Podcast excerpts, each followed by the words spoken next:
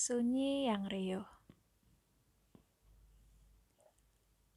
Tiba-tiba, sekelebat ingatan itu datang.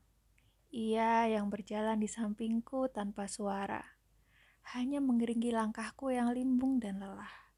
Juga gigi-gigi kecil yang tampak saat senyumnya pagi itu merekah. Hah, bagaimana bisa sebuah momen sunyi ini menggemparkan penduduk dalam otakku yang diam saja walau gempa sekalipun. Mereka mulai memperdebatkan hal-hal yang bahkan tidak perlu. Mereka saling menuding dan menyalahkan benteng pertahanan bagian mana yang jebol. Lucu sekali memang.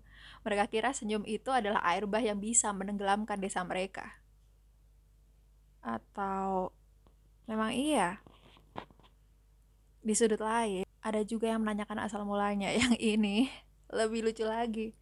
Mereka sudah berkeliling ke berbagai laci-laci memori yang ada di otakku, tapi masih juga belum ketemu. Mereka hanya berdebat dan mengumpulkan semua kemungkinan. Belum juga satu kepastian yang mereka temukan.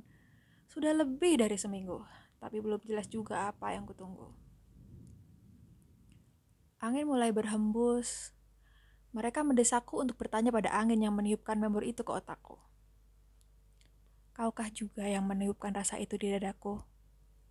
Apakah kau secara acak meniupkan segala rasa pada orang-orang yang kau lewati? Aku penasaran.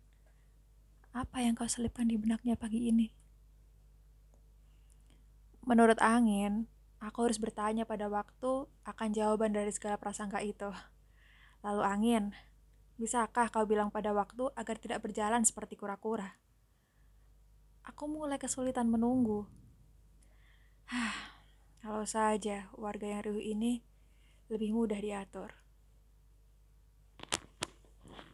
Matahari 3 Februari 2019